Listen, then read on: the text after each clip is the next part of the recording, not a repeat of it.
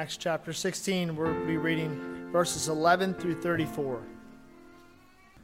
So, setting sail from Troas, we made a district voyage, a direct voyage to Samothrace, and the following day to Neapolis, and from there to Philippi, which is a leading city of the district of Macedonia and a Roman colony. We remained in this city some days. And on the Sabbath day, we went outside the gate to the riverside, where we supposed there was a place of prayer. And we sat down and spoke to the woman who had come together.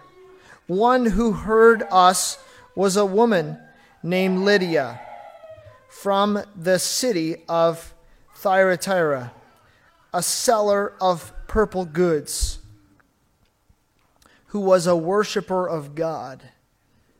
The Lord opened her heart to pay attention to what Paul to what was said by Paul. And after she was baptized and her household as well, she urged us saying, if you have judged me to be faithful to the Lord, come to my house and stay. And she prevailed upon us. And we were going to the place of prayer. We were met by a slave girl who had a spirit of deviation and brought her owners much gain by fortune telling. The follow- she followed Paul and us, crying out, These men are servants of the Most High God, who proclaim to you the way of salvation. And this she kept doing for many days. Paul, having become greatly annoyed, turned and said to the Spirit, I command you in the name of Jesus Christ to come out of her. And it came out that very hour. But when her owners saw that their hopes of gain was gone, they seized Paul and Silas and dragged them into the marketplace before the rulers. And when they had brought them the to the magistrates, they said, These men are Jews, and they are disrupting, di- disturbing our city they advocate customs that are not lawful for us as Romans to accept or practice. The crowd joined in attacking them, and the magistrates tore the garments off, uh, off them and gave orders to beat them with rods. And when they had inflicted many blows upon them, they threw them into prison, or, ordering the jailer to keep them safely. Having received his orders, he put them in the inner prison and fastened their feet in the stocks. About midnight, Paul and Silas were praying and singing hymns to God, and the prisoners were listening to them. And suddenly there was a great earthquake, so that the foundations of the prison were shaken. And immediately all the doors were opened, and everyone's bonds were unfastened. And when the jailer woke and saw the prison doors were open, he drew his sword and was about to kill himself, supposing that the prisoners had escaped. But Paul cried out with a loud voice, Do not harm yourself, for we are all here. And the jailer called for lights and rushing and rushed in and trembling with fear, he fell down before Paul and Silas. Then he brought them out and said, Sirs, what must I do to be saved? And they said, Believe in the Lord Jesus, and you will be saved, you and your household. And they spoke the word of the Lord to him and to all who were in his house. And he, took and he took them the same hour of the night and washed their wounds, and he was baptized at once, he and all his family. Then he brought them up into his house and set food before them. and he rejoiced along with his entire household that he had believed in God. Well, good morning. I don't know if you noticed there's this bright, warm thing outside. I haven't seen it for weeks, it feels like. It feels pretty good. It's good to be together again today. I did want to mention just quickly my wife is improving. Thank you so much for your prayers and your support all around. It's slow, but it's happening, so we're thankful. well, if you've been around the last month or so, see if I can uh, work my PowerPoint thing. It's Dwayne's fault. no, we're good. Du- Dwayne's the man. We've been, we've been spending some time in, uh, in Matthew chapter 2, and we talked about the wise men. We, we learned a little bit about them, I hope, I think. There's more to learn, I'm sure. Um, and we spent some time on worship. Um, and just as a quick recap, that's why we gather today, isn't it? Because of Christ, because of God, to worship Him together. We see God as central in worship. We recognize his worth and we respond with our lives. Those were the three things we worked on, if you remember that. I want to, I should have given you warning, but I want to look at the book of Philippians next together. And that will take us a little while. I don't know how long. We will find out. But I'm getting excited about Philippians, and you haven't had a chance to get excited yet, but I hope that that will be um, something we can, we can do over the next weeks and maybe months. Um, if we want to, it could be years, but I don't plan on that. So um, I do encourage you, though. I don't know what your personal Bible study looks like now. I don't want you to shift away from that, but if you get a chance or take the chance, to look at Philippians, read through it. If you can, read through the whole book in one setting. That's probably not that hard for most of you. It seems like it's, it's long, it's only four chapters, it's pretty easy. Just read through the whole book in one setting, two or three times if you can. That'll give you a better feel for where we're going. And you can study and think of, of, about Philippians, about the themes and things there. We're going, today, we will hopefully get a start on those things. We're going to look at some background. We're going to look at some of the themes of the book and authorship and timing, those kinds of things. So let's ask God to be with us as we do this, if you would. Pray with me. God, we're thankful, as John said, that we, we can meet together in freedom. We can share with one another.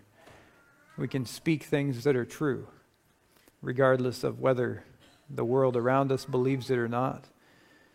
Let us learn and hang on to those things and encourage one another in this process. I thank you for Philippians, a special book that is part of our, our canon of Scripture you've given us, you've preserved for us so well.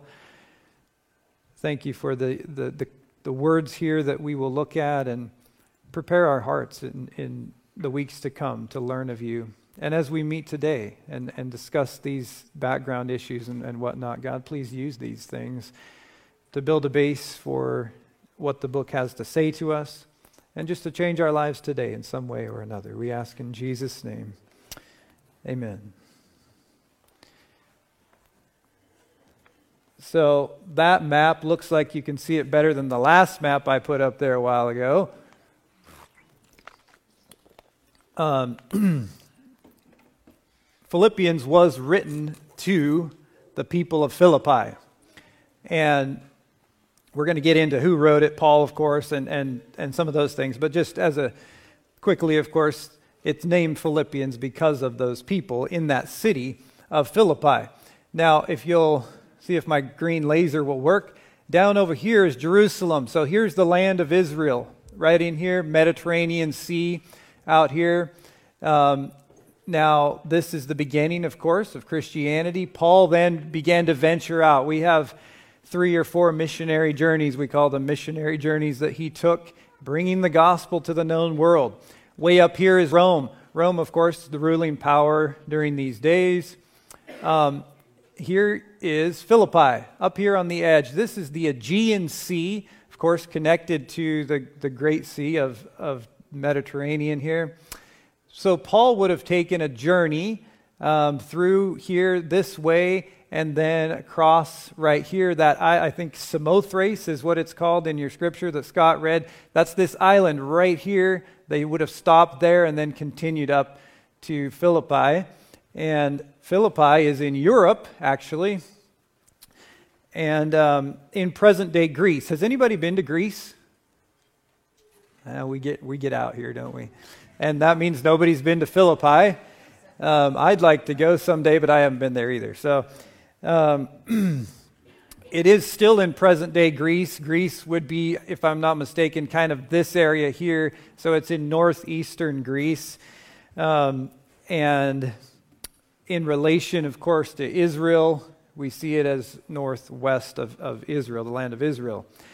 The city has been called the gate from Europe to Asia because of where it sits um, in relation to the continents there. The reason it was called Philippi was because of King Philip of Macedon. This would have been Alexander the Great's father. Um, he gave this city this name after himself, of course, um, after he rescued them from being invaded by others. This was about 356 BC. It's been a while ago.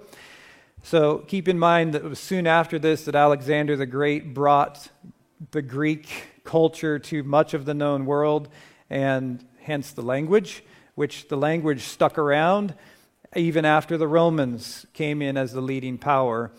Um, and the Romans, well, before we get there, King Philip built this city up and actually took advantage of the wealth of the city. They had ore mines, gold, silver, other things that he used to increase his wealth greatly. But he also was, he did great things for the city um, as well.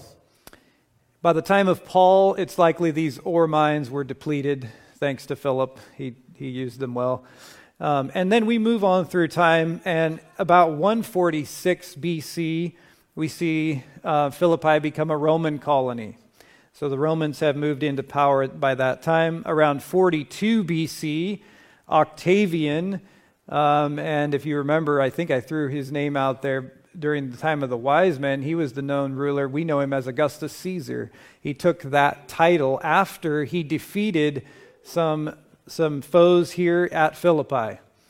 And he became the conquering Roman ruler at that point. Um, the city, partly based upon that, became the city of Philippi, was established as a place for Roman military veterans and became a Roman colony. If you, if you were following Scott there, Paul, or not Paul, it'd be Luke in Acts says it's a Roman colony or a, and a leading city of the district of Macedonia. So the district of Macedonia would have been a larger area that was a Roman state or something like that. As a Roman colony, the people of this city would have been exempt from many taxes. They enjoyed the rights and privileges of Roman citizens. Um, Rome built a major road through the city that was called the Via Egnatia.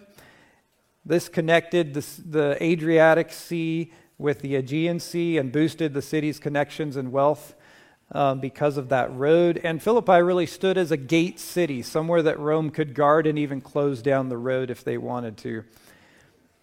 The city of Philippi was modeled after Rome, which I guess makes sense if you're Roman citizens and you're uh, military vets. So they, they wanted to be in a Roman place. So there, even today, but you, if you were a part of that city at that time, it would have been, it would have looked a lot like the city of Rome itself. You would have seen Roman arches, bathhouses, temples, and, and so much more like that. The religious life of Philippi at the time of Paul was largely the worship of the emperor himself. He was deified. There was also many other false gods, something like you see in Ephesus or something like this. Artemis, if you remember her, um, she was prominent as a goddess in this place, and there's there's a lot of um, excavation sites that show devotion to Artemis, particularly women's devotion to Artemis, which is interesting because we're going to see the first converts to Christianity being women in this place. Now, past the time of Paul, just quickly, we're coming back to Paul, of course, but past the time into the first centuries, Philippi was an important place in early Christianity. By the fifth and sixth centuries, it really prospered as a place associated with the memories of, of the Apostle Paul. And around 619 AD or so, the city had become pretty much abandoned because of a great earthquake and even invasions and other things. So um, it, it, was, it wasn't much past the 6th or 7th century. But in the last century, the 20th century, a lot of excavations have taken place, and many of the ruins of ancient Philippi are visible today. So maybe some of you will go to Greece and visit Philippi yet. Um, if you do, you'll see things like Roman baths, basilicas on the sides of the streets, temple remains, a Roman forum, a fourth century theater, which would have been something like this, not this exact one, but something very similar. Remnants of several Christian churches are visible, an acropolis, remnants of the agora or the marketplace, the traditional site of the jail that could not hold Paul and Silas, and many other things like this are visible today. So that's some historical background on the city of Philippi, the, the city that Paul wrote to. Of course, Paul, I didn't mention it, but Paul would have been right in there during that Roman period. We're going to look at some dates here pretty soon. If you'll grab your Bible again, though, if you don't have it on your lap or something, look at Acts chapter 16 again. I want to, the reason I want to focus on that, the scripture that was read, is because this would have been the second missionary journey of Paul around 50 AD or so. Um, this was the first outreach to Europe, the very first time that the gospel goes to Europe on this, in this, the journey of Paul. So, Acts 16, um, you can walk through that with me. We're, we're just going to fly through it a little bit quickly. You see in verse 9, Paul sees a vision of a man from Macedonia calling for help. says, Come help. And that's when they make the decision to preach the gospel in Europe for the first time. And you can see the journey continuing then in the next couple of verses 11 through 12 Troas to the sea Here's a, here's a map, by the way, as we look at that. You can peek up here at this map. Um, Troas across the sea right there is Samothrace. And then to Neapolis right here on the, on the shore. And then from there to Philippi. Philippi is the Roman colony, the leading city of the district of Macedonia, as, your, as the word says. And this was their first stop. It says they stayed in that city for several days. I don't know what several days means. If it was two or three, it probably was more than that. Now, Paul's customary starting place for sharing the gospel was the, on the Sabbath in the synagogue, the Jewish synagogue. But instead, we see Paul going down to the river on the Sabbath to find a place of prayer. That's verse 13. This probably means there was not enough Jewish presence in the town to form a proper synagogue. A Jewish synagogue could only be formed with a minimum of 10 married men. There's other indicators in the book, too, that there was not much Jewish continuum in the city, contingent in the city. So Paul and Silas and whoever else, they were there for the Gentiles. And they took this opportunity then with the women gathered by the river. This is known as the Ganja River, west of town. They began to share the gospel. Here we see the heart of Lydia open to the gospel, the first Christian in Philippi and perhaps in Europe. Verse 15 Now she immediately offered Paul and his companions a place to stay at her house, and we see her household come to the Lord as well. Now, as you move on through in verse 16, Paul says, On our way to prayer, did they continue to meet by the river for prayer then? Was that that's the established place for sharing of the gospel. It seems maybe that could have been. But we see Paul sending an evil spirit out of a girl Uh, was this the second convert? We don't know. It doesn't say, but perhaps here, perhaps this girl came to the gospel after the Spirit left her, and this was on their way to prayer. This was also the start of their problems in Philippi. The Paul and Silas were seized, at least the two of them, and based upon a charge of not promoting Roman customs, they were beaten with rods, flogged, and thrown into jail with their feet in the stocks. These guys are looking pretty lively here. I don't know if they were that happy, but um, you know the story, though. They ended up singing hymns in the middle of the night, and God broke them out of that jail, didn't He? Not only did He break the, the jail apart, the doors came off their hinges, but somehow the stocks came off their feet. Um, and through this, the jailer and his household come to Christ and were baptized and ministered to um, they were baptized. They ministered to Paul and Silas, tending to their wounds. That's verse 31 and to 33 there at the end of that section. And then in the last part of the last section of that chapter, it turns out the town was somewhat humiliated because of their treatment of these, these two.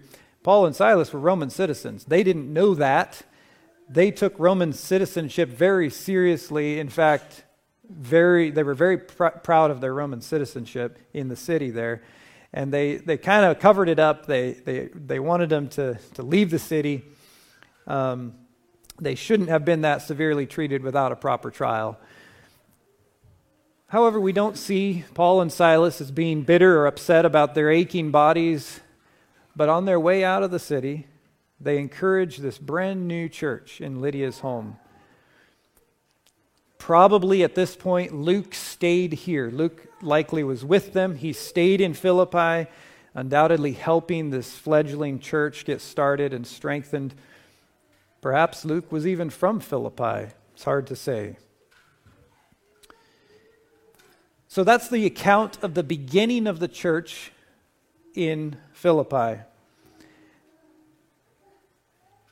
Ten years or so later now, Ten years or so later, after a couple more visits from Paul and his companions through the years, he writes this letter called Philippians to the church at Philippi.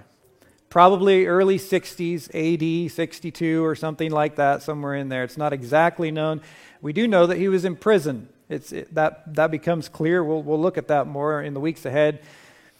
Probably this imprisonment was in Rome um, you, you remember Rome's quite a ways away up there. There's a lot of speculation that perhaps he, it wasn't Rome for various reasons. There, Ephesus and Caesarea are other proposals as to places he was imprisoned while writing this letter. It's really impossible to know for sure. The date would change slightly depending on the place of imprisonment, but in any case, he was in prison, and I'm going to say it was it could have been Rome. I, that would be my guess, but we don't know for sure. And Paul then writes this letter to Philippians.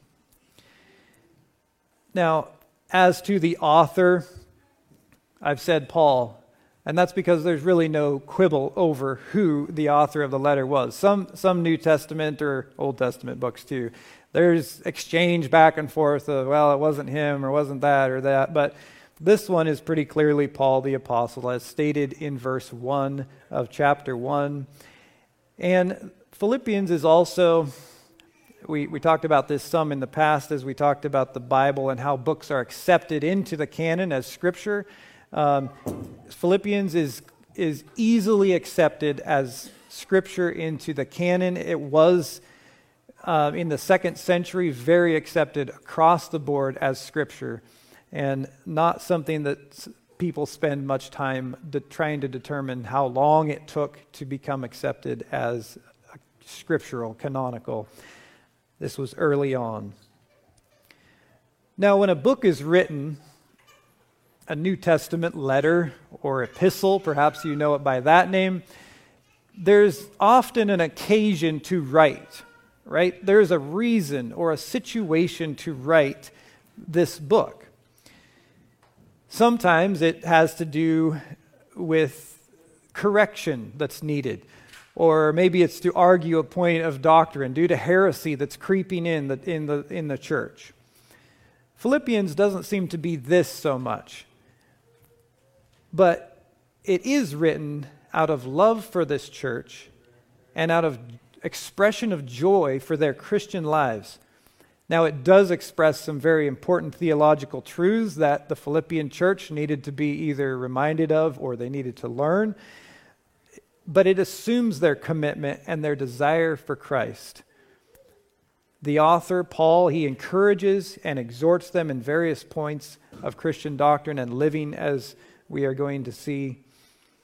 But as to the occasion for the writing, perhaps we could see two broad occasions or, or reasons for writing um, the, book of Philippians. The first one is a thank you. The Philippians, as we will see, had helped Paul financially more than once. This was brought by Epaphroditus. We're going to see him later in the book. And during his imprisonment, the Philippian church had been generous to him in years prior and now they're reaching out again with, with a gift.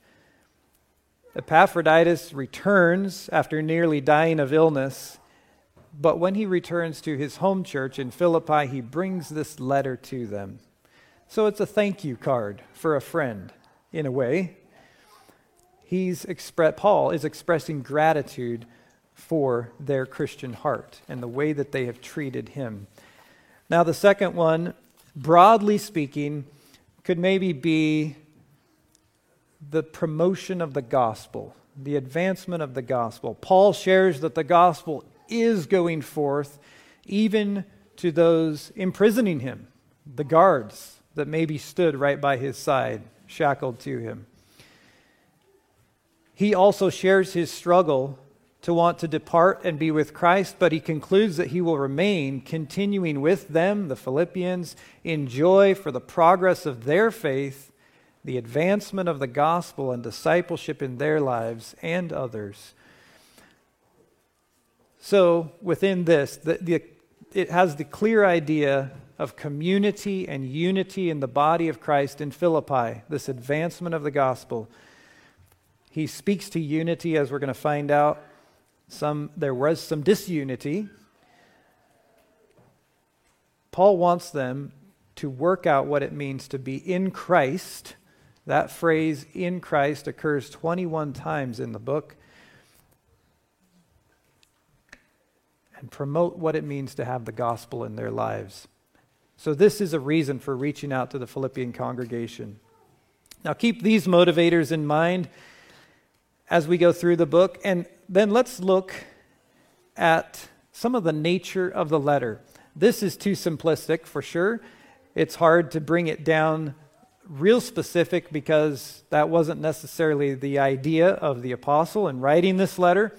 But I would like to look at the nature of the letter and some of maybe some themes or, or some, some of what the general idea is with the letter of Philippians. The first thing we notice is that this is a letter of friendship. There's a lot of friendship language, and he appeals to them even while exhorting them. He appeals to them on the basis of friendship. Just a couple of couple of things about or in connection with friendship. It's a friendship of affection. In verse 8 of chapter 1, he says, For God is my witness how I deeply miss you with the affection of Christ Jesus, a friendship of affection. It's a friendship in partnership or fellowship. And that's in the gospel, in the Spirit, and in the sufferings of Christ. Fellowship or partnership in the gospel. It's a friendship in unity, unity of soul. He speaks to the value of unity with one another and ultimately the unity that comes because we're in Christ. It's a friendship in giving and receiving. He commends the church for sharing with him. Like I said, they've been generous for years, and they had just given him another gift very recently. It's a friendship in sharing struggle and joy together. In, in chapter 2, 17 and 18, he says, But even if I am poured out as a drink offering on the sacrificial service of your faith, I am glad and rejoice with all of you. In the same way, you should also be glad and rejoice with me. Struggles and joys, a friendship of struggles and joys, a friendship that is share, that shares virtues and morals. This is speaking to the nature of friendship of this letter. A friendship that shares virtue and morals. Paul calls his audience to think about things of good morals, to act on those things then, and to recognize and rejoice in the humility of Christ for them. He even calls them to join in imitating him as he reaches for the prize of God.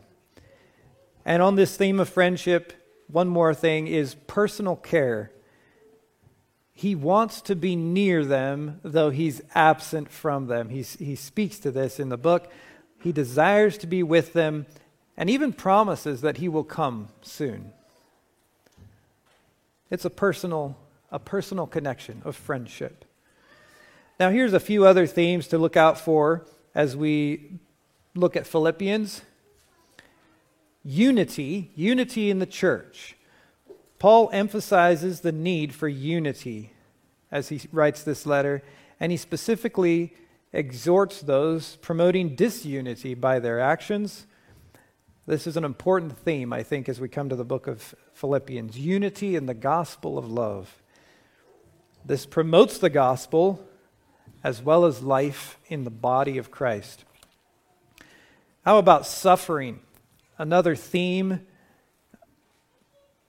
Paul addresses the Christian's experience of pain and discouraging, discouraging sufferings in this life. He talks of Christ's suffering, of his, Paul's suffering, and the inevitability of suffering in the Christian life. It's a theme that he addresses. He talks about his opponents, the issues involved with those who are against the gospel of Christ. There's those preaching out of rivalry to him. There's Roman opponents, and there's Judaizers, or, or Judaizers being the Jews that insist on practices from the law as part of Christianity. And there's also Gentile Christians that are living as enemies of the cross. Cross. Interesting things here as eh, under opponents that I think we will look more at. One more theme Paul expresses his joyful faith in Christ. Christ, his resurrected Savior and Lord, even while he's in chains. There does seem to be a dominant theme of joy in the letter joy in Christ, both personally and in fellowship. Joy in fellowship with the church at Philippi though Paul sits in chains. By the way, Paul's imprisonment probably wasn't solitary confinement in a deep, dark dungeon at this point. He was more on house arrest with constant guard and not necessarily a fun thing, but not quite the same as you might think of as that Philippian experience. But it is interesting that this theme of joy rides as he speaks from nowhere else but prison. I don't know how your, what your theme would be, or my theme would be if I were sitting in an, imprisoned at the time.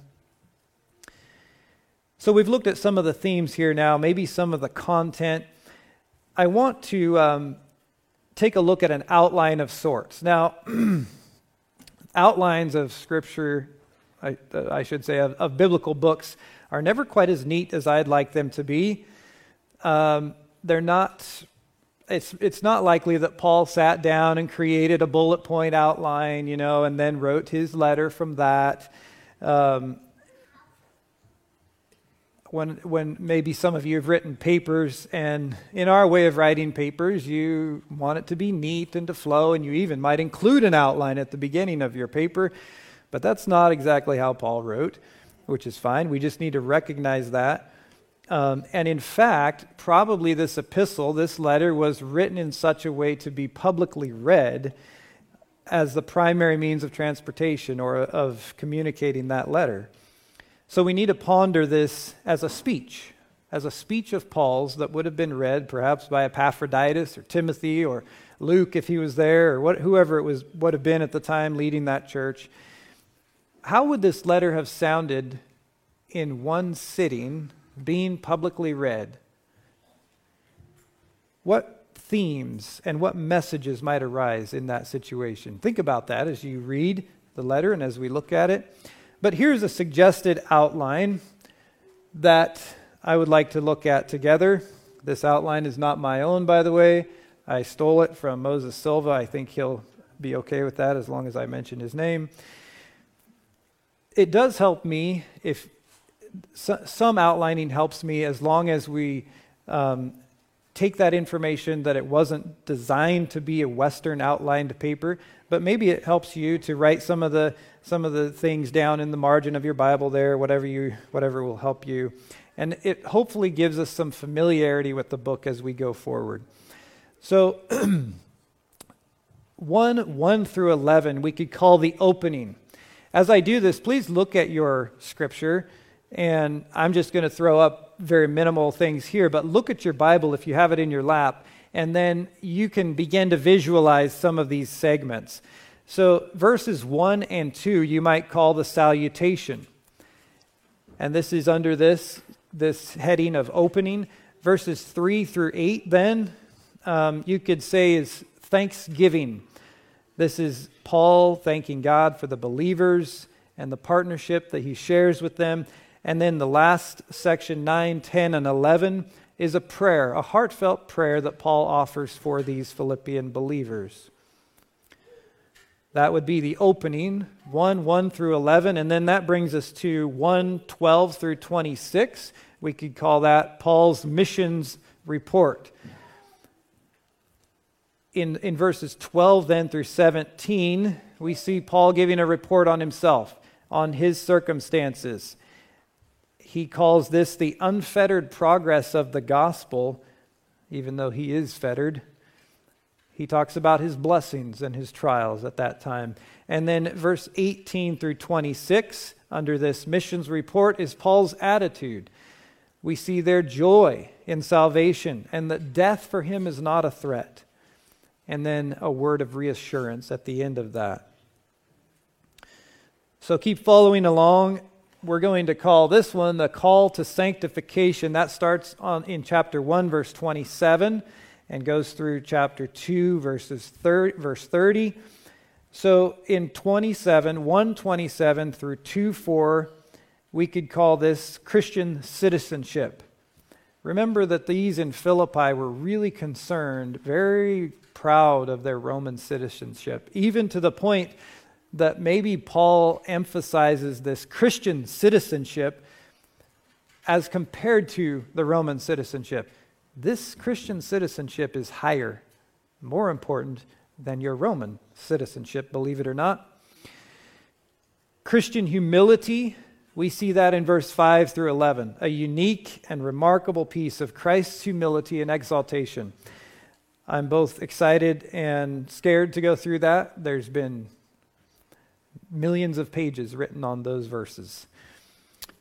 2 12 through 18, moving on through this section of a call to sanctification. Christian obedience, we could call this 2 12 through 18. Action and perspective as a believer in Christ. And then the last section of this would be a little bit more of Paul's missions report. See, I told you it wasn't all neat. He comes back around to the missions report in 19 through 30. Um, he started that up in, in um, hmm, chapter 1, verse 12. Paul adds to the missions report, specifically mentioning in this part Timothy and Epaphroditus. The next major section we could call doctrinal polemics, or that word polemics could be um, understood as a strong argument for, in this case, doctrine. 3 1 through 4 1. 3 1 through 4 1. In chapter 3, 1 through 6, Paul discusses the Judaizers as a context for good theology. Now, the Judaizers are those Jews who want to influence Christians Gentiles or Jews, to add to their salvation, to Christ, Jewish ritual. And Paul fights against that in a hard way. We see then moving, moving through 3 or moving through chapter 3, 7 through 11, that section we could call the basis or essence of theology according to Paul. According to Paul, what is his basis? What is the essence of his theology? And we find that in 3, 7 through 11. What is the foundation of our salvation in Christ? Practical theology follows this um, in 3 12 through 4 1. Lots of wealth here if we think practically concerning our purpose, our goals, and focus for the Christian life. And that brings us to the last section of the book final concerns. That's what you call it when you. Uh, when it's a jumble of all kinds of stuff, you just call it final concerns. And uh, that's going to be in 4 2 through 23 in verse 2 through 9 are exhortations, a call for unity, and some of it's specific to their situation there in Philippi, and other points for practical Christianity. And then 10 through 20, that last, almost last piece, we see the word of thanks. We see the thank you card come out. He gives specific thanks to the Philippians for their continued help as well as a bit of a theology of giving. And then, very last, is a closing in the last couple verses, 21 through 23. Hopefully, that helps get a little idea of a general overview, a general structure of what the book might look like for us.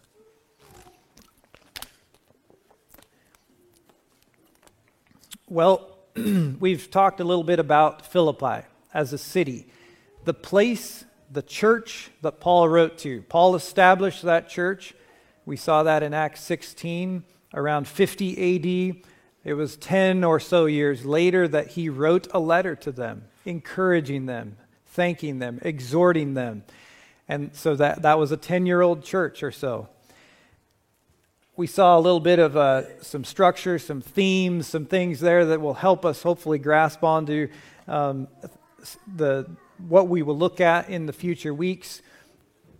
I always like to have, when we come to a letter, especially this small, it's doable, have an idea of where we're going instead of getting buried too much into one verse. Though we need to do that, this letter was meant to be read, it was meant to be seen as a whole, even in one sitting. So next week, Scott can read the whole thing to us. Well, no, hopefully you can do that at home and, and begin to get a feel for that and then we can discuss it together for the next segment of time. Having done that, we haven't camped on one verse. We haven't focused on a specific point or, or anything today. What are some things that we can learn as we think about this letter written to Philippians? Something maybe practical for us.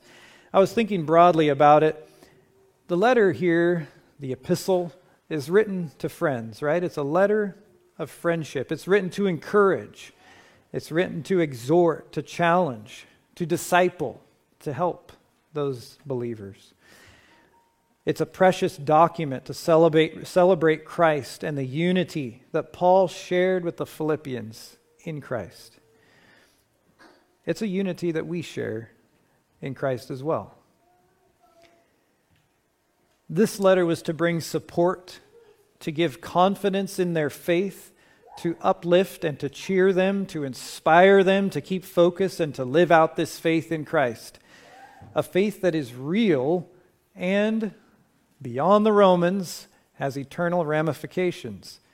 Rejoice in the Lord, my brothers and sisters. Well, what about us? Those things I think remain true for us. I want us just to think about two related points of reaching out to one another. Paul reached out to these believers that even though he wanted to be with Christ, he said, I would I see the value of being here with you because you're my people, you're my body. Two related points about us reaching out to one another. The first one I'm just calling out, or I'm calling helping or challenging or even discipling. There are times that we need to speak or reach out in some way to give direction to someone that we love. This is done in the unity of Christ, in love for each other.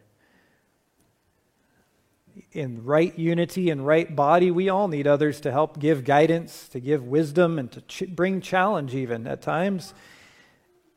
And sometimes you're the one to offer that.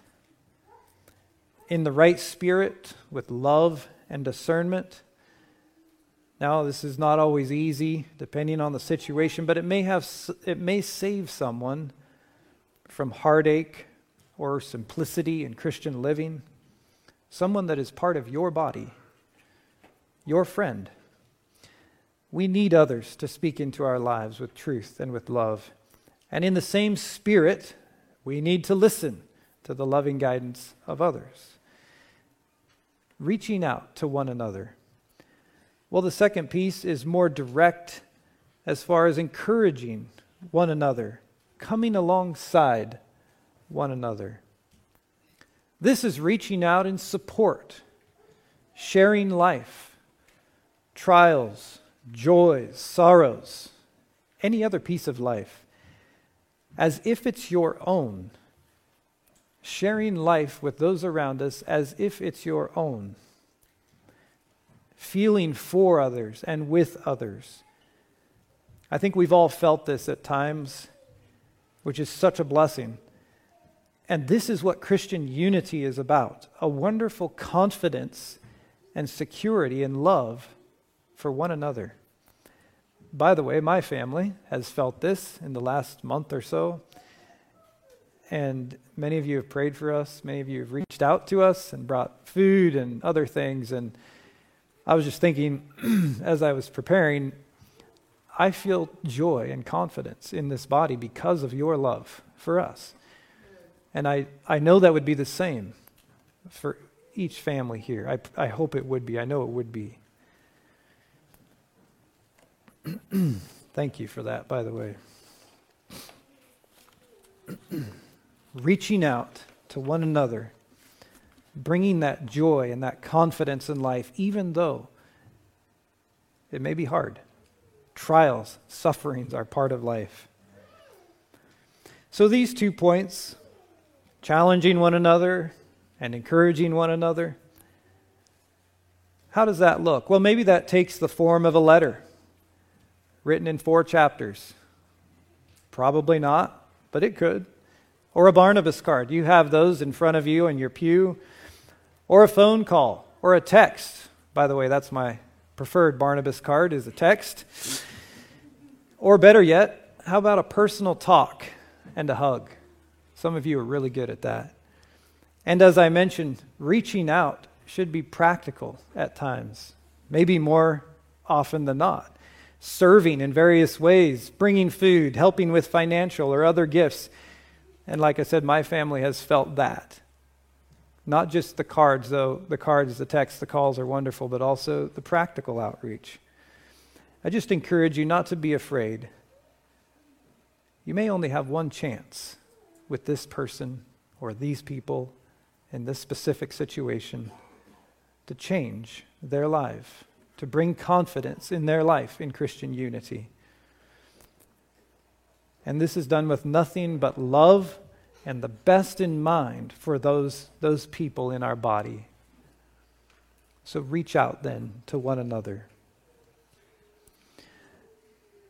I look forward to what we see in Philippians going forward. I hope this little bit of background here has helped us and will push us forward then into the book in the weeks to come. If you guys want to come up and lead us in a final song, let's just pray together as they do that. Father, thank you. Thank you for the information we do have about Paul, about even historical Philippi, about the love that was shared, not only in the church at Philippi, but between others, Paul and Timothy, these other Christians. Though they weren't present all the time, there was real unity and real love because of you. Because of what you've done, what you are doing, and how you call us into yourself. In Christ, we find unity, we find security. I just do want to ask for each of us as we see opportunity that we would be quick to act, quick to call, quick to text, quick to pass on a practical help.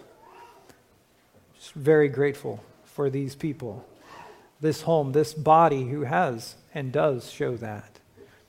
Give us continued challenge and encouragement to reach out to one another, even as Paul reached out to the Philippians and as the Philippians reached out to Paul. We pray these things in Jesus' name. Amen.